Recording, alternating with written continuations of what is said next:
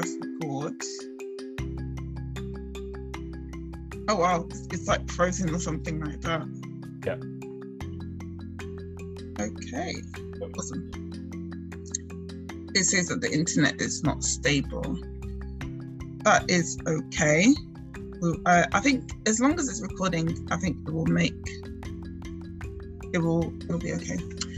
So, um, it's gonna be, it feels kind of awkward now that I'm recording and I'm quite a natural speaker, so.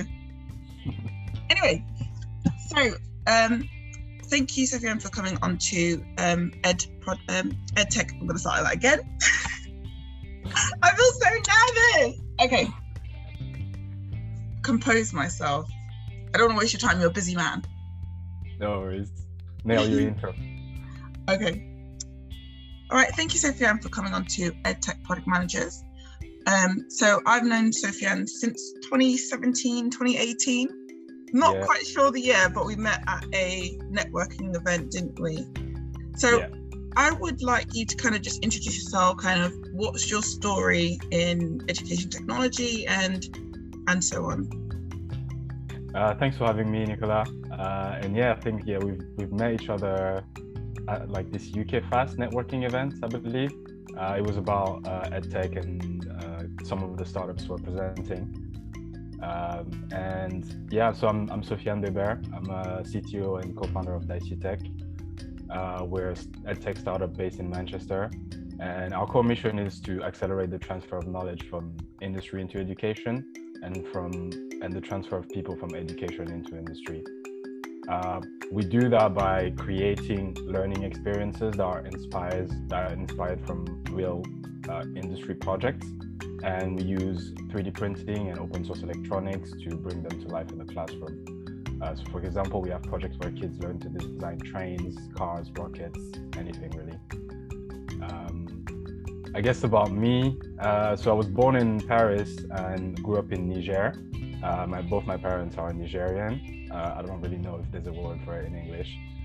Um, so uh, yeah, I grew up in Niger. I uh, went to school there, and then into I did I went I went to a French school, and uh, in two thousand eleven I finished my French baccalaureate, and I wanted to uh, go into a country where I could speak English just to be to, to be totally fluent.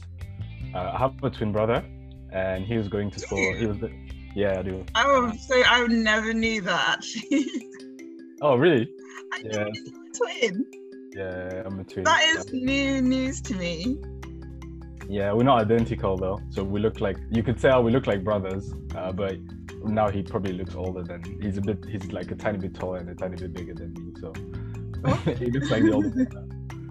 Um, so I, yeah. I want to ask you, like, what what made you go into education technology, because you, you didn't actually do an edu- you like, you started this whilst you were at university, right? You you didn't do anything in education, you were more like, you were very technical. Yeah. What was that thing where you were like, actually, I want to go into education technology. I see there's a problem. Um, I'm going to create a solution to it, and I'm going to make this into a business. Um, it's quite interesting, actually, because I didn't really, I, I sort of walked into it. It felt natural to me to try and solve education because um, I've always been, uh, as soon as in my last year of uni, uh, we worked on a technical project, and I essentially got to realize, hi, okay, I have some technical skills I can really use and apply it and make some tangible difference. Uh, what would be the thing that I would like to to try and, and make an impact in? And I was sort of really attracted by education just because uh, it's, I can't remember it now. I think there's a, is it a Nelson Mandela quote where sort of education is like one of the best way to have the biggest impact possible because you can impact a generation. And the more essentially I dissected it, the more I realized that it came from a bit earlier. Uh, essentially, my mom, she she went to school uh, at a time where it wasn't necessarily that common for girls to go into school, and she got to a certain point uh, in a school uh, in, in school where a lot of time girls are, were taken out of school, and it's like, hey, you're gonna learn to be a housewife because you're gonna be getting married soon. Um, but she she was lucky enough that her dad, he was quite um I guess, a bit ahead of his time in this sense, where he really realized that, no, actually, he has he had a lot of girls, and he's like, no, actually, I want them to carry on going into school. And he went against a lot of the other family members' opinion. So a lot of their uncles were like, no, like, they should be at home and just learn to cook and just get married soon. Um, and that essentially just changed her life, her, changed her life. She was able to go to uni. Uh, she was able to, to get a really good job. Uh, she now works for UNICEF. Mm. And she's been working for years, uh, for the last fifteen, twenty years. Uh, she, she's worked um, in the space of, um, she worked for government at some point, helping women and children, and that got her transition into UNICEF. So she's always really been, have, have that mission to like really, whatever what she experienced when she was younger and the, the opportunities it unlocked for her, she's been working to try and make it happen for as many people as possible in, in Niger. So is that why you created the product? Well, obviously you have multiple products. Um, I would like us to kind of dive into that eventually as well. But is that why you created, that that is the reason why you created Dicey Tech, to unlock the transformative opportunities of education, specifically STEM education, and, and making it project-based and um, and so on and so forth? Yeah, yeah, project-based came because I, through my own educational experience, projects is where I've sort of felt the most ownership, and that really pushed me to learn different subjects just to be able to solve the problems I need to solve to achieve my goal. Uh, so that felt very natural to me. Now, we did have to sort of take it as an assumption and say, okay, right, we think project-based learning is, is very much the way of doing it. Why is it not done? What are the challenges? And that's what we had to uh, experiment with, uh, talking to teachers, creating content ourselves, delivering uh, project-based uh, learning experience. And essentially what we learned is that pure project-based is very much where you give the students a project and you don't necessarily give them any guidelines. They have to go and do their own research, which works really well for young adults, which I'm, I'm, as, as a university student, uh, I was a young adult. So it's very easy for me to just go and start searching. Uh, but for secondary school or younger students, you kind of need to give them breadcrumbs. Uh, and those breadcrumbs will depend whether it depend on uh, how sort of comfortable and confident they are with the topic. Uh, the less confident they are, the more information you need to provide to them and to give them the ability to build the project. Uh, and the project is the way they sort of um, get excited or have that reward of like, hey, I just made something that worked and I can show it to people. So how has that impacted your way of, when you start to design products, um, how has that impacted the way you start designing? Because obviously you've, you've said that it's very different, like um, young adults are very different to, to children. And, you know, I, I have like worked, you know, with your products and like um, use them like when I was teaching as well. Um, and I, I did see the difference, definitely. Like with the, the older ones, they were like, okay, let's go do this. And they're having the best time in their life. The younger ones were like, miss, um, you know, and they did, they did do it. But yeah, definitely there's that kind of, the younger students, when you're developing a product for them, like they are so used to being spoon fed. And, and that, that is not, uh, that's the problem with the education system. We There's a lot of spoon feeding, a lot of kind of like, they want the answer. And I think what I really like about your product is that it is stretching them. It's making them actually go out and actually investigate and become more independent learners. And I think that is kind of what we need right now, especially with, you know, the skill gap, as, as well as, you know, schools are not really matching up to the educational, um, you know, educational needs of the market. And that young adults, they need to start having that, the, you know, being independent when it comes to learning, searching out their own knowledge. And that's the skill that they need to develop, especially as they can't really rely in the future on their employer to do that for them. They need to go out themselves to develop their own skills. So I think definitely like, I think it's a good way how you guys are going about, but I, I don't want to talk any more. I, I would like you to kind of be like, how has that, how does that impact the way that you make products and et cetera? Uh, yeah, I think what you've said about the, the, the students having to be able to learn their new skills is the, key, is the core thing that we're trying to get, because most of the, the jobs that those a primary school kid is going, forty percent of the job, by the time you finish primary school, by the time you go to uni, most of the job will be new. We've never heard of them. So there's no way uh, someone can actually train you for jobs of the future, because we don't know what these will be. So what we really need is give teach people how to learn and give people the skills that they need to be able to unlearn and relearn new skills. So yeah. The way we did that is to come up with a framework uh, that we call Fix Learning. Uh, it's for follow, investigate, create, and share. Uh, so the first one is follow, and that's very much for the younger kids. You know, just follow instruction, make something very simple. In the process, you learn to use the tools. Uh, you learn a bit about the the, the, the area uh, of interest. Uh, then the second one is investigate, and investigate. The goal here is to tweak certain parameters of the follow, of what you built in the follow section. And just that's just to sort of reinforce uh, what you've learned in the in the in the follow section. And the create is, okay, now you have a blank canvas, you have a bit more of a wider problem. You've learned all the tools in the follow and investigate that, that you need to be able to then address this wider challenge. And that's where you kids are pushed to be uh, more, uh, to, to push the envelope essentially. Um, and the last one is share, uh, because we think that the you only really know that you've learned something if you're able to teach it to someone else. So the share part is a way for you. So in the cre- in the create part, you make your own project, um, answering like a project brief. Uh, in the share part, the idea is that you can show someone else uh, how to do your project. So you create instruction, you create follow instruction. That's the idea. Now that was sort of our sort of grand idea. Uh, within it, we have to iterate, we have to tweak things because there's a matter of scale. So you have the fixed framework. Um, at what scale do you apply it? Do you apply it across just one project, no matter how small that project is? But in that case, that can be a bit of a long-winded learning experience, and it can take a bit too long to get the reward of finishing. Uh, or do we sort of spread it across multiple projects, across multiple work experiences, uh, across multiple experiences? Um, so that's the very much the part where we are experimenting at the moment. Is we have this framework that we think is sort of sensible and works, that we've seen it work, um, but it's just about figuring out the granularities of it. Okay, well, how does investigate look like? How long does it last? Because if you want to deliver in the school, you have timetable constraints. Um, you also need to meet curriculum goals. If it's uh, in the STEM club, it's a lot easier, but there's a lot less time. So you, you only there's only so much you can do in terms of going through the cycle. Yeah.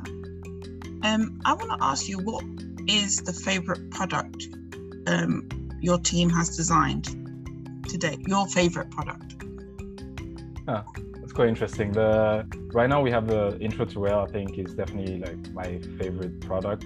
Uh, it's it's. Very essentially, well, I guess I'll describe it. It's a model railway network where there's a track, a train, and stations. Uh, the track and the train are three D printed, and there's also signaling boxes. Uh, so the so the, they're boxes that have uh, red, amber, green lights uh, on different parts of the track that let the train go through or stops the train. Um, and it's very we've tried we tried to make it as realistic as possible. Uh, we worked with a Swedish uh, design engineer that created the train and the track, uh, and then we created the learning experience around it. And it's very, once you see the model railway network just live, it's it's quite impressive, and it's it's pretty it's pretty cool. It's one thing that you look like that you look at and you just think, oh, I wish I had that when I was a kid.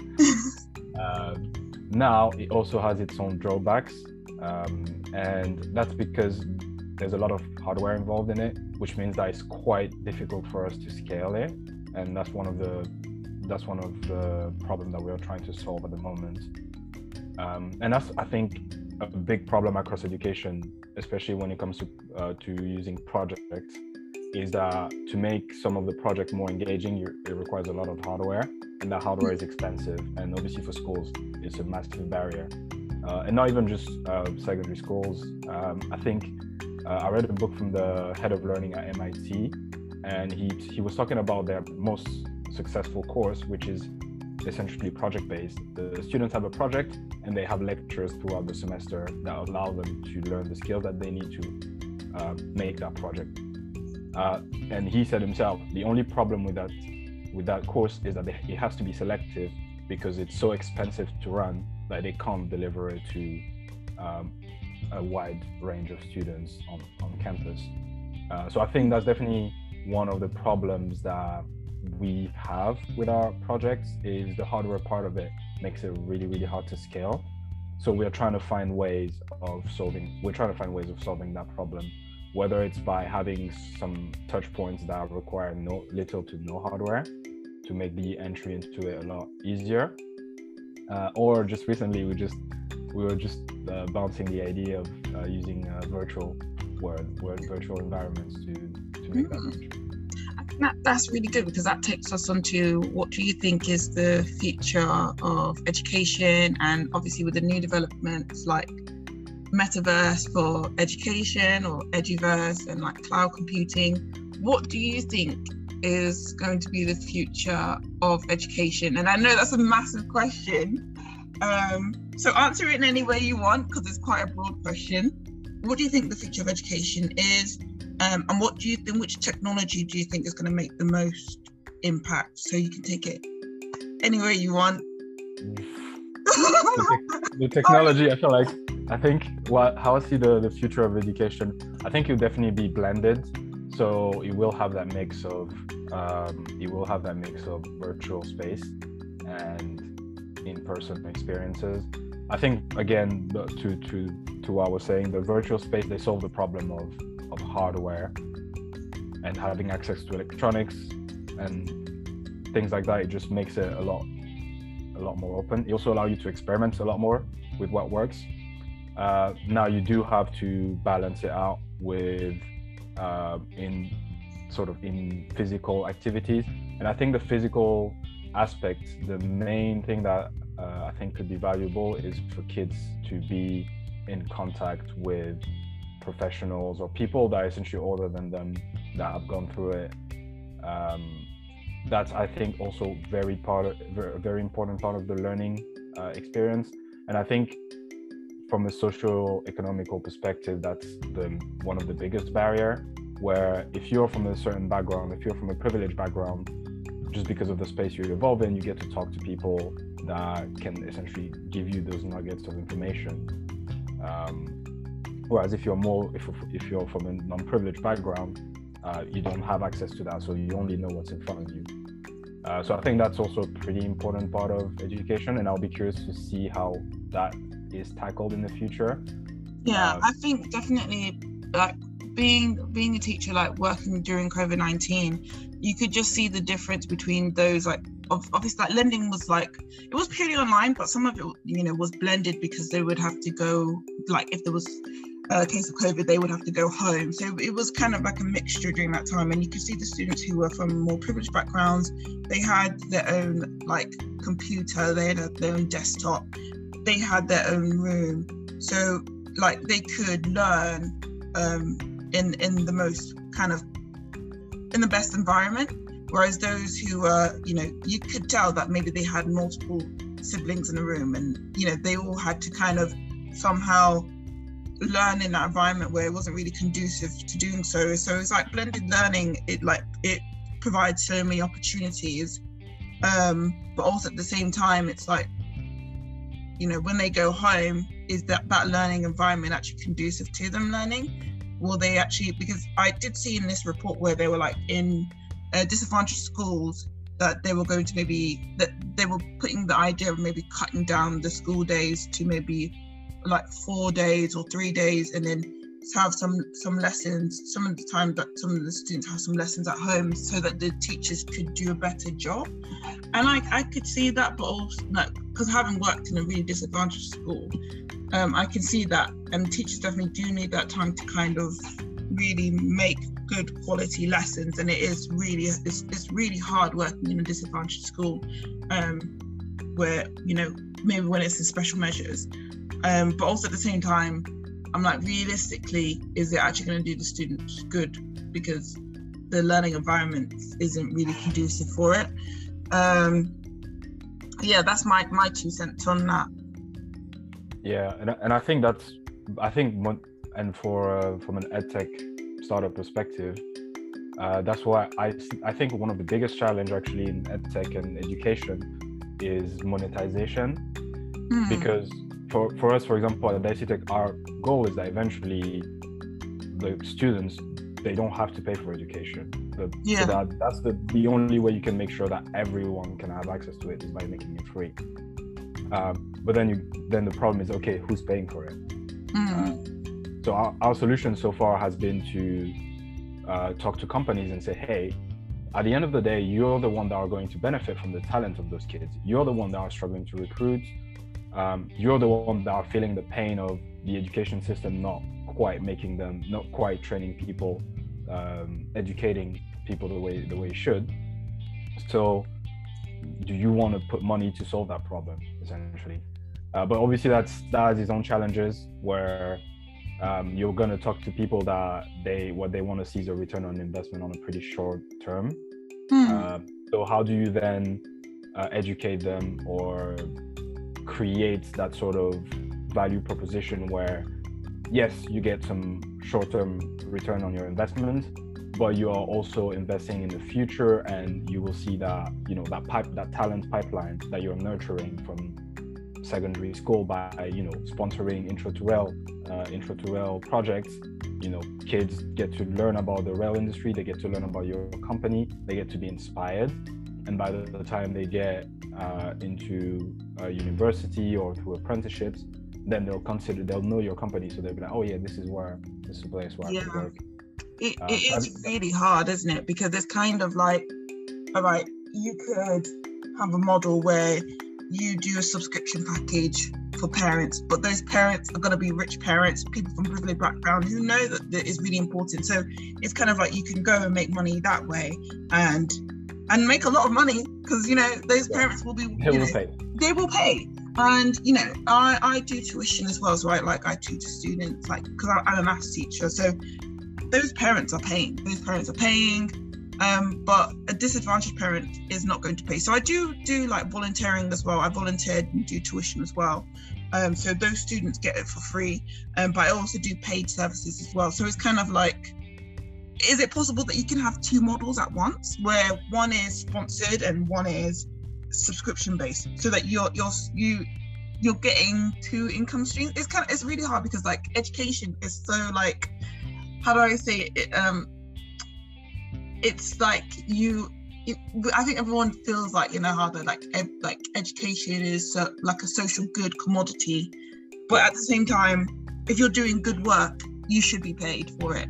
You know, I think if you're doing good work, you should be paid. And I think that's kind of the same thing that's happening with teachers as well. Like, if you're doing something good, you should be paid, but teachers are not paid to that, to that extent. Everyone knows that education is, is so key to, you know, unlocking so many op- opportunities and so many doors, especially when it comes to inequality, but it feels like no one's willing to pay for it. And yeah. then I feel like, you know, that's when the government comes in, where the government should really come in and be like, okay, let's do something radical, let's sponsor businesses like you. Um, and to be honest, I don't think it's actually radical. I think it's just a smart option to do. It's the most logical option, but I don't know. I think with funding and obviously with like taxes and all that stuff, like, I don't know, is it, this is becoming more political, you know, right now this is becoming more political, but um but yeah, I don't know, how do you feel about it? Because I feel like we, you know, when companies are doing it, they're sponsoring it, I feel like they're taking the role of the government by redistributing resources for the oh. general good of people, and like that that should be the government's job, but the government is falling in that. So I don't know, I, I feel like, does it matter who sources it? Does it matter who provides who provides the funding to make this a possibility? Or is the most important thing that this possibility to teach these children these skills is the most important thing? Like, what do you think? And I, yeah. Uh, no, I think you're right. Like, it, it definitely matters who finances it, because um, when us developing products, who's paying for it now is going to determine, okay, sort of what features do they want, what do they want out of it. And because they are paying for it, you have to put a certain amount of priority into that. Um, so yes, it does. Now, whether it's the government of companies, I don't know. I guess I grew up in uh, I grew up in Niger, and I don't know. Not that I don't know. Not to get too political, but I don't necessarily. I don't. I feel like in Niger, like the government is very present. Yeah. Um, in the economy, they finance a lot of things, but it makes it like it's not conducive to innovation. Uh, it's no. just a lot of interest, and if you do something well, and there's a new government coming up, someone that they know will copy exactly what you do, and the money will go to that person. So it's not, it's yeah. not it, it becomes very tainted. Um, so obviously it's not the same. It's, different countries have different contexts. Uh, but I guess that's, I'm just trying to establish my bias here. Yeah. Where I'm like, I don't necessarily want, if government helps and funds things, great. I don't necessarily want to rely on that because government have their own agendas, they have their own uh, timelines. What I think is, again, at the end of the day, companies, they're the ones that are getting the most value out of a good education system. And I can say for me, I'll take the example of, of Niger again. Um, and I, I'm bringing it up because for me, intimately, my core mission is to build something that I can then do, deploy there and like really help. Mm-hmm. Uh, for example, my dad was telling me that there's um, the Air Army, the Air Force, Uh, opened um, two hundred seats uh, to recruit, and but you have to go through a test. Uh, and I think um, this, they probably like picked six out of two hundred people pa- actually passed the test. Oh, wow. And most, and that just shows that it's like what like these people all went to school, they all graduated, they got a baccalaureate, but they can't pass this test. And that just shows that there's a clear disconnect between whatever they're taught in school and yeah I think I think that is so true. There's a disconnect, like not to go too down on myself, like I am a maths teacher, but I went straight from I went straight from university into teaching maths. Now how do I have industry experience using mathematics? I don't. So if I'm now going into schools and I'm teaching mathematics, like I'm going to teach them the, the same maths I was taught. I'm not going to teach them maths that is applied to industry. Now I do try to do that, especially like using your products, um, using your products, like I've kind of helped them understand like, hey, this is how you use it, this is how you do that. Like we've done, like with you, we've done like computer aided design, we do, we do use Python, we've done like loads of things. So like, you know, obviously we're trying those, my generation of maths teachers, we are trying to kind of branch out, but ultimately what we are teaching in the lessons, is it is it industry applied? Because I can tell you in my A-level maths classes, they weren't industry applied. It, was, yes. it wasn't industry applied at all. So it's yes. kind of like there is going to be a disconnect. Um, there is going to be a, a problem because I don't think we've our education system has actually been disruptive. like disrupted it, it hasn't actually been disrupted um and I think the fact that we can, you know, because I remember when I was studying for A-levels, the fact that I could go to O level papers and know that it's going to be a similar thing to to my papers, um I think there's a problem there. I think, you know, the education system does need to be disrupted a lot more. And I, I think there, are, you know, there are people who are, you know, disrupting it, and um, but I think I think more needs to happen. That it reflects reflects the market now, reflects what's happening in the world. Um, and I yeah. think teachers are trying, but I think it, you know, you can teachers can only do so much. You have, you know, we we can you know, like I will t- maybe teach like one hundred fifty students. That's more, but the, like there's millions of students in this country. The people that really need to affect change are those in government, um, to change the curriculum. I know that it's going to be so annoying to change the curriculum. Oh my gosh, because we already have our slides, we already have our ways. We're going to absolutely hate the government for doing it, but I think it's necessary that we we do have like radical disruption, but obviously giving the teachers uh, enough support to do it, um, to actually give these students the education that, you know, is conducive for them to go into these new uh, future careers. Um, yeah.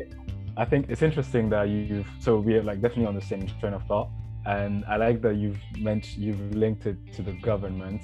For me, actually, my thought was yes, I wouldn't expect a teacher to know what happens in the rail industry, how math are used in robotics if you've never done any robotics. But that's where, for me, the industry comes in. That's where, for me, you can connect the um, companies and say, hey, it's in your best interest for those kids to be educated, because you as a company, you don't know what technology or what you're going to be doing in the future. You need people that are going to be capable of being flexible enough to solve those problems. So it's in your best interest to invest in making sure people, the, the students are, uh, but definitely uh, definitely will require also like a change of curriculum so that yeah. to allow that, to allow the space for, for that, for that to happen. Uh, but that's where, for me, I see the value in companies investing in it. Um, and I definitely think the government should facilitate it, but I think yes. because the company are the really the ones I, I think from it, I, I think like companies should do, like, education should have like a secondment kind of thing where teachers can go into industry for a little bit, even if it's like one or two years, get experience and come back, like more of like a rotation in and out of education. I think that that would be a lot better, and I think maybe that would help teachers have more of a quality, um because I feel like a lot of teachers are dis- dissatisfied with their job, and I think if we had like this comment where teachers go into industry, they understand the, the industry, they understand what's going on, and then they bring that that skill back into education, you're getting kind of their skills getting refreshed, and by that the students are getting a more refreshed, uh more clean, clear-cut experience of what is industry like. And I think that would really help with, like, you know, like teachers are already incredibly skilled already, but I feel like that would really help with their skills, because, like, I know me myself as a teacher, sometimes I'm like, I feel like I've done the same thing every day. And I, I feel like if we had that thing of, like, people, you know, it's more flexible to come in and have some comments and experience different jobs so you can bring that knowledge back and really help the students. I, I don't know. Someone needs to go and see what the, how that works. Um, No, that's that's an interesting idea, actually. Yeah, that'd be quite cool, but yeah. And it, it's yeah, like you mentioned, and it's valuable for the teachers because they get to yeah they get to expand on their skills. Um, yeah, and I think that's right. Like most the teacher that you I don't know the teachers when you think back at your uh, school years, the teachers that are, are going to be the most impactful to you are the ones that had the stories that yes. they can tell that, that you can just be oh really oh wow that's what happens and um, yeah. Definitely, yeah. I think, yeah, we. I think we need more. I think, yeah, because you can only give what you have, right? You can't give more than you are. So even like when I was doing like the computer-aided designs with them, like I wasn't the most skilled in it, and I I knew that for me to be able to kind of teach them to a good level, I needed to go away and do like a lot of practice and like. You know, I remember like doing all the designs and like trying my hardest and like, you know, because I was able to, because I took that step back to kind of learn more about it, I was able to give that to my students as well.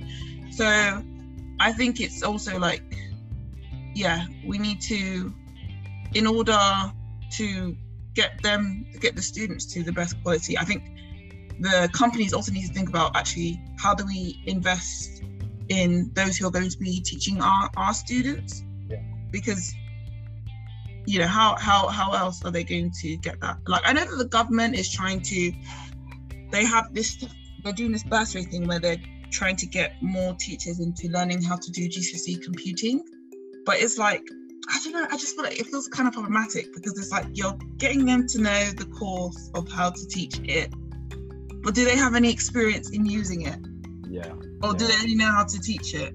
Yeah. I feel like that's problematic. I think they need to know how to use it, or how to use it in the education setting, or how to use it in another setting, so they can actually have a really holistic, well-rounded view of how to use these things rather than just teach it, because the students aren't going to get the best deal. So, yeah. Yeah. No, that, that makes perfect sense. Yeah, that's my thoughts on it. Yeah. Um, I, I think, but again, I, I'm linking it to like a project, trying to create a project for someone to learn is. Taking a teacher and say, okay, like what is the task that you feel like is admin that you just have to do repetitively on the computer? Mm. Okay, you've learned some skills in Python. Can you automate that task? It doesn't have, they don't have to be successful at it. They don't have to necessarily be used, but at least they, they get to the experience of, hey, I've made some code for myself to do something. yeah. okay, I can feel like I, I can teach a kid how to approach, like, okay, you're trying to code something to make something useful. I feel like you, you feel like you can coach them rather than, okay, now I know the theory of. Yeah, exactly. Yeah, like, I know the theory. Yeah. I can make them pass the test. And I think even with, like, not not to go at language teachers, I love my language teachers. I have friends who are language teachers. But I think when you have an education system where someone who is fluent in their language will do the G C S E and get a B, and someone who's, you know, they're not fluent in their language will get an A star, it's broken.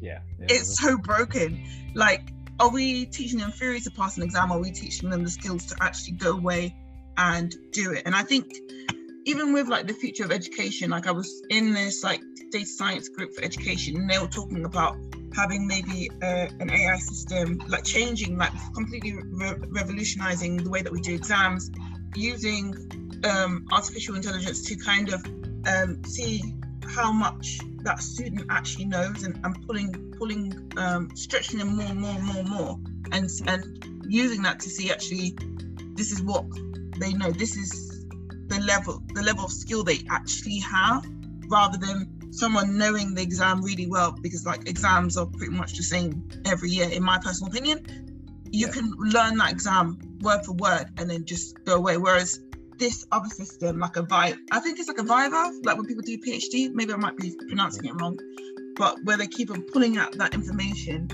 um, I think that would be so much, um, so much better. But anyway, yeah. anyway, I know I've I've kept you so long. Do you have any final words, and then we'll end the end the discussion? Um, no, like I think uh, thanks again for for having me, giving me the opportunity. Uh, I don't know, I really think education is like the way um, you can change a generation. And for me, everything that I'm doing here, uh, I want to take back to Niger, because I think the education system is failing massively. And it just, we're, in a, we're a country where sixteen percent of people are under twenty-four, essentially. Yeah. So that's the lot we, of we people. We could go that... even deeper into that, the, the population boom that's happening, happening in Africa. Uh, obviously places like Niger, Nigeria, like population booms happening, and if we don't come in quickly and give these students, give these young people the opportunity to to learn and actually have fulfilling careers, in my perception, what will happen is a lot of extremism in, in any form, in any form of extremism. Yeah. Because absolutely. When you don't have a future, you're going to have to take out that frustration out somewhere. And I think it's like a ticking, it could be a ticking time bomb of positivity or ticking time bomb of negativity, because like you said, like in these, in some of these countries, the governments are not taking the education system seriously. And also, you know, even with the teaching as well, the quality of teaching is, you know, and obviously like, you know, I'm not saying that everyone, all the teachers in, in these countries are bad, they're not, they're, you know, but if they're not given the resources or they're not given the training to be the best, how are they going to give these these children the best? But yeah, that's a whole other discussion. We can have that discussion later on, I don't know. Yeah, yeah, definitely, definitely. That would be fun, that would be so yeah. much fun. Um, but yeah, I think we're going to end it here. Thank you so much for coming on. Um, it's really been insightful. It was only meant to be twenty minutes, like, like forty minutes now.